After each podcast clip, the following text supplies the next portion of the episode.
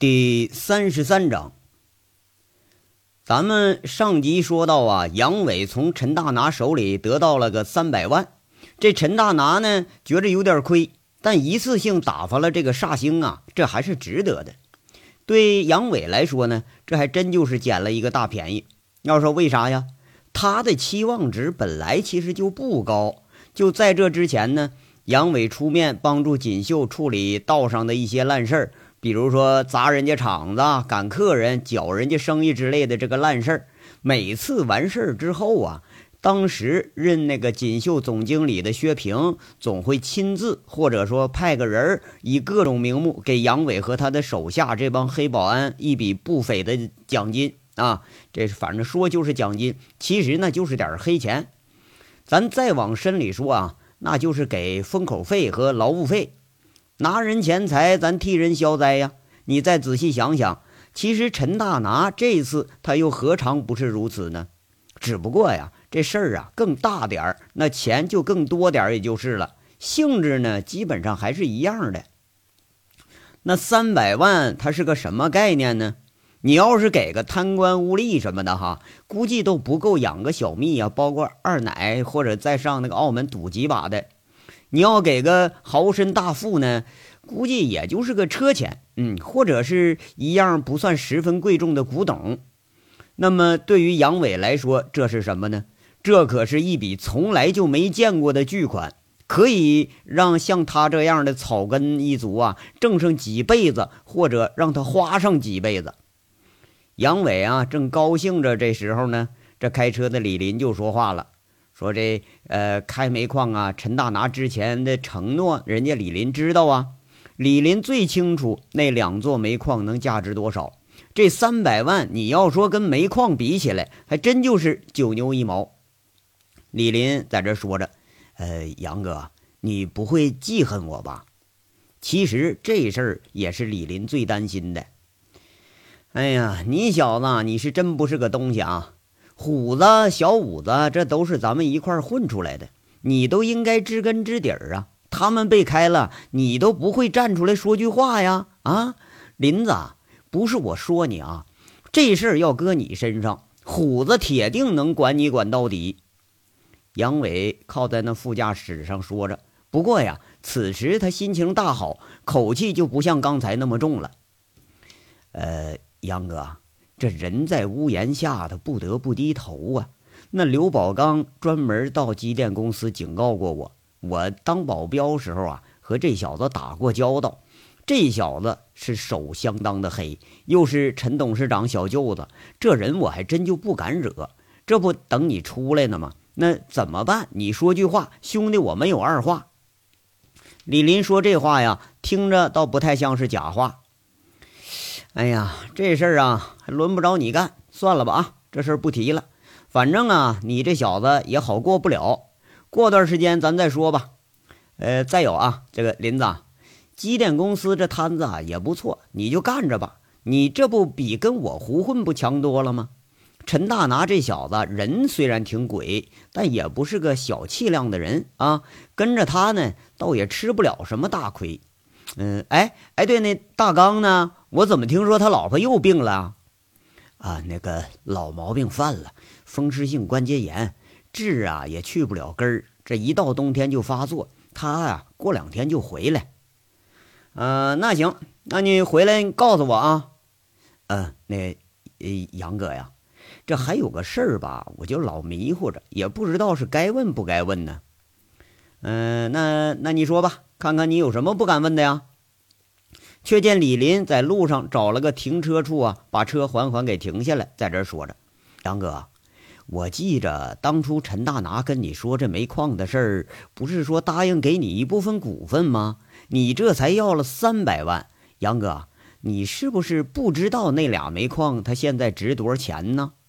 哎呀，哎，你小子挺有心计呀，这你都替我想上了，这都。杨伟一听，这就乐了。哎呀。我呀，我是替你不值啊！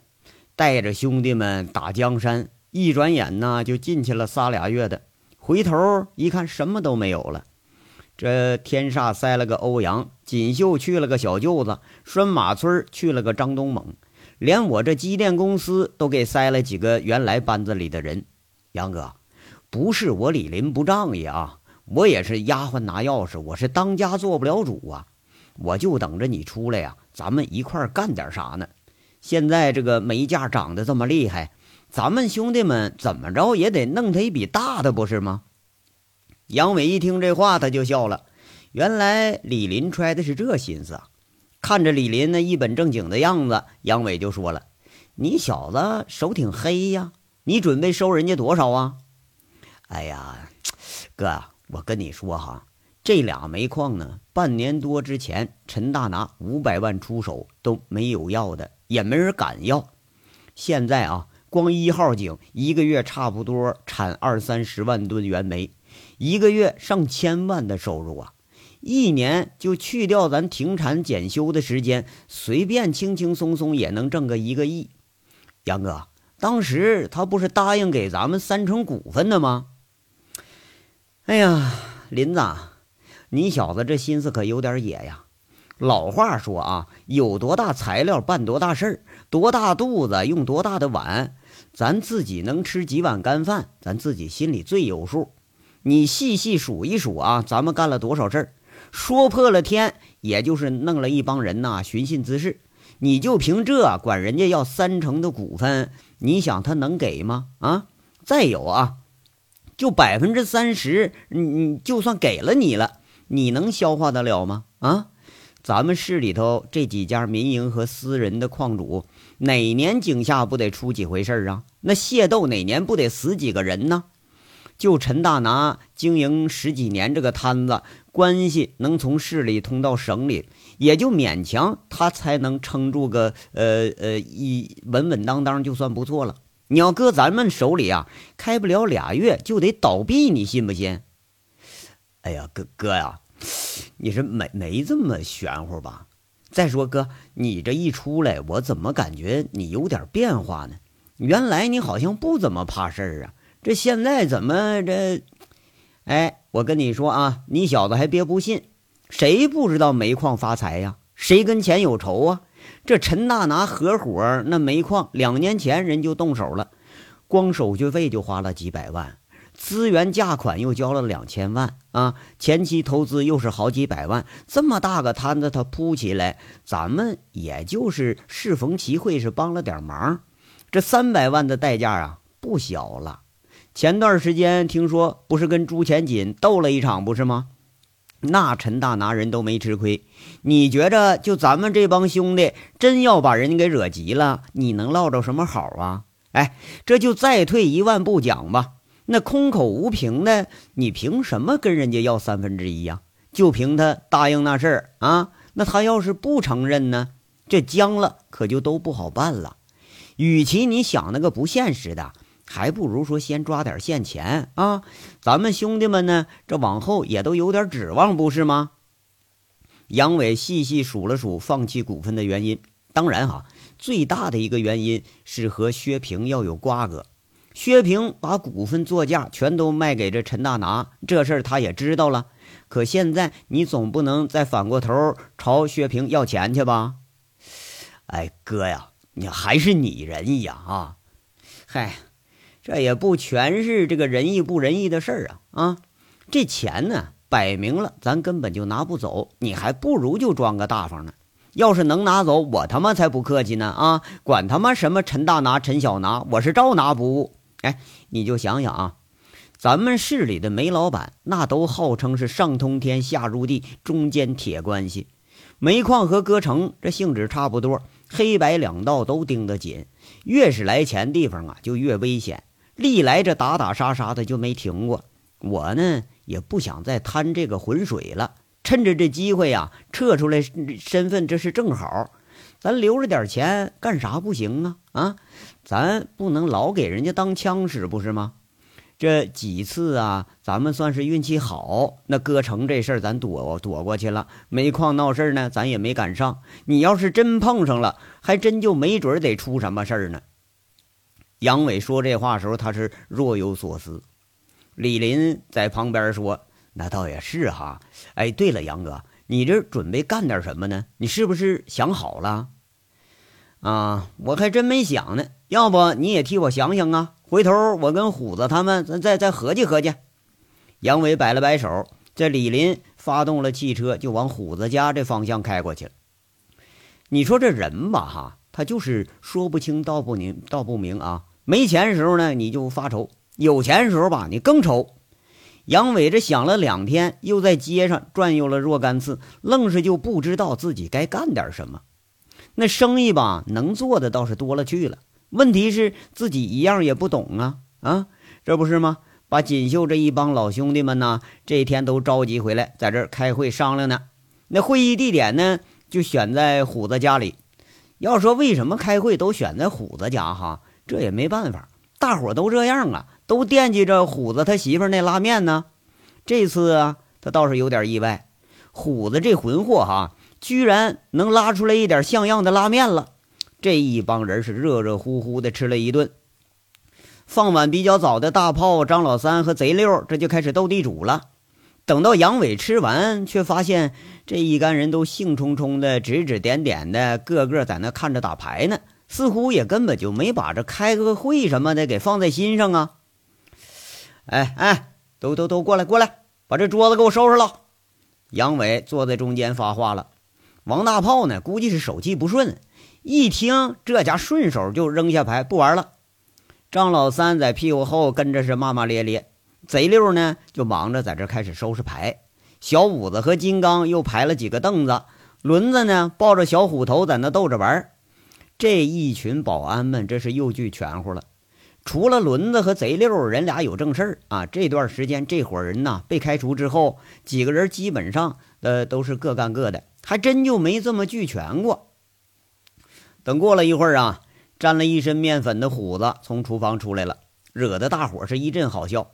人这虎子呢，倒也不介意，笑呵呵也坐下来了。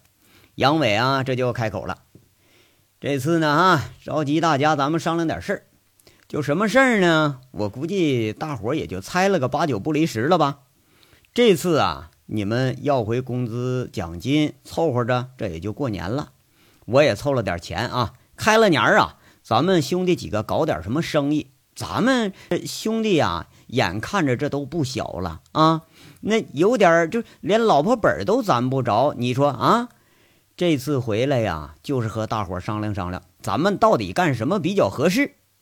那王虎子就在旁边问了：“那哥呀，那咱有多多少钱呢？”那个我凑五十万，你们到时候啊想拿多少拿多少。啊，五十万！这一干保安都是瞪着眼睛，大喘了口气。平时这帮货啊，他身上那有个千八百块钱，那根本都过不了夜，非得想个主意把这钱折腾完了，那才能踏实睡觉呢。乍一听这么大一笔巨款，个个都如同见了锦绣那新进的小妞似的，那俩眼睛放光啊！亏得是杨伟知道他们这德行，也没敢多说。杨伟这哥们没好气儿就说了：“嗨嗨，看看看看你们这个德行啊，五十万就成这样了啊！将来要挣上五百万，你们还不得高兴掉粪坑里啊？你那啥，谁有啥好主意，赶紧给给给出出，快点！那个咱们开个城吧。”最先抢着发话的就是这王虎子。就在众人还没反应过来时候，这王虎子来劲了，在瞪眼说。咱咱们开个歌城，那那个个什么的哦，完了兄弟们都跟小姐都都熟，到时候拉帮小姐上包间打炮去，一天能挣好几千呢。这家伙来的快呀！那话音刚一落，却是惹得众人哈哈大笑。这王大炮就说了：“哎，虎子，你小子不会是给自己找方便的吧？啊，到时候你都自己干了，咱管谁要钱去？”那王大炮，你狗日的骂我是吧？我我我，这王虎子吧，一受损他就来气。杨伟旁边一拍桌子骂一句：“妈消消消停的，这是商量事儿呢，开什么玩笑呢？啊，都给我坐下！”这俩人啊，倒不敢真和杨伟较真，哎，都在那儿老老实实坐下了。杨伟看了半天也没动静啊，就开始点将了，叫了一声：“小五子，你说。”哎，队长，我倒真有个主意。那小五子，人家历来是伶牙俐齿啊，啊，那你你说说吧。杨伟和大伙啊，就朝小五子看过去了。就见人小五子说了：“哎，队长，咱不都锦绣出身的吗？我觉着啊，现在有一个很大的市场，大家咱都没发现。哎哎，别别卖关子，你赶紧说呀！”轮子就在背后开始捅过了。哎，那啥，咱们就卖那个性保健品，咱们才能批发零售这整啊。小五子一看这一帮人都被雷倒了，大啦啦就开说了：“兄弟们呐，哎，你们想想啊，咱们凤城多少歌城，多少桑拿，多少站街的妹妹，就这一天用安全套，那都是个天文数字。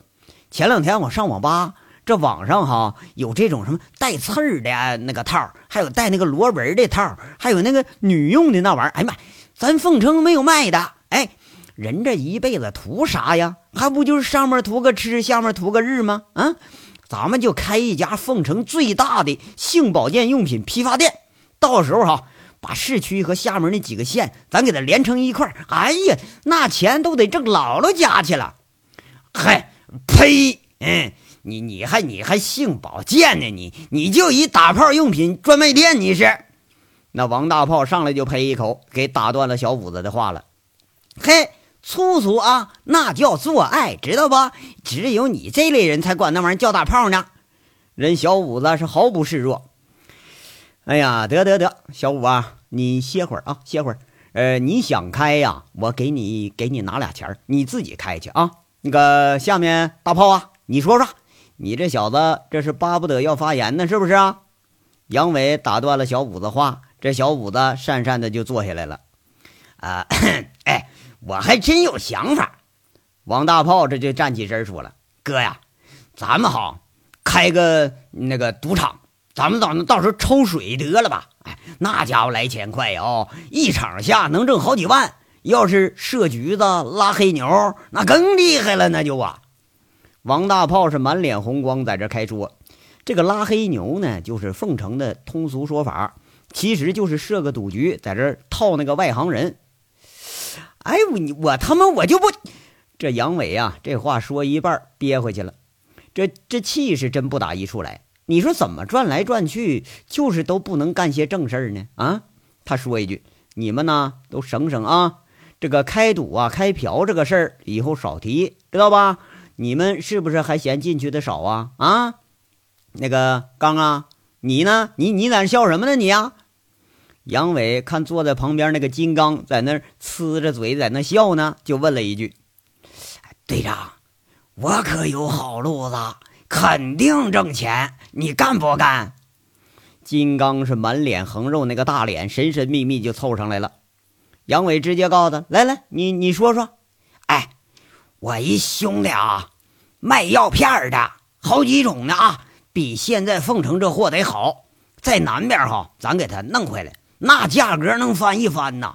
兄弟们都歌城出身的，有路子，好卖，那钱不挣翻天了啊！金刚一说，在座的这都清楚，这个药骗子就是摇头丸。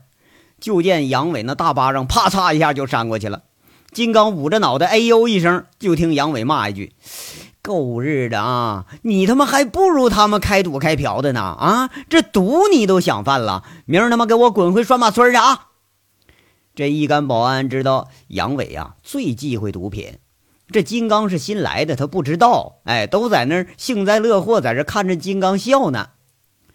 隔了一小会儿啊，杨伟好像想起什么来了，在这问着：“那个轮子，你说说啊，这里头反正呃，现在就属你最有出息，你看看咱们这正行得干点什么呢？你这修车有谱，要不你就带带大伙儿啊？”哎呀。这个这不是一天两天事儿啊！我现在钻进去了，我才知道啊，那那哪行那水都深着呢。哎，我就学这本事哈，也就混碗饭。要真带人，我差远了。哎，要开车行，你更甭想了。一套自己的洗车设备，差不多十来万；那电路检测设备，三十多万。哎，就我现在待那个呃那那普乐啊，光设备那就花了他妈七八百万呢。这还不带那个场地租赁费用呢，哎，就咱们这五十万扔水里连泡都不冒。轮子呀，他说的是非常实际。贼六也点点头，俩人一块干活啊，他们互相很熟悉。啊，这玩意儿这么厉害呀？杨伟被这话着实是打击一下。原本以为啊自己都是个有钱户了，一听我操，居然连外表看着不起眼这个车行咱都开不起。他看着大家呀，都是一脸的迷茫，还有一个在那摸着鼻子没说话的呢。这人是张老三。杨伟随口就说了：“那个老张啊，你说说啊，你这走南闯北的，你见识多呀？啊，让我说呀。”张老三吸吸鼻子说了：“哎呀，咱们投资啥吗？那这生意这不都现成的吗？啊，啥生意啊？大家都有点不明白了。这哪有现成的生意在这摆着呢？嗨，你们那棋牌室不现成的吗？”张老三在这说了：“哎，一年呐，这放放水，外头这烂账收不回来的那多了去了。咱们兄弟直接开个要账公司，就那烂账直接抽一半，那嘛普通的也抽三成啊，那得多钱呢？那叫无本万利呀！”这话一说，大家伙眼前一亮。要说对呀，干别的不行，这要账兄弟们是一个比一个在行啊！哎，你就别说要账了啊。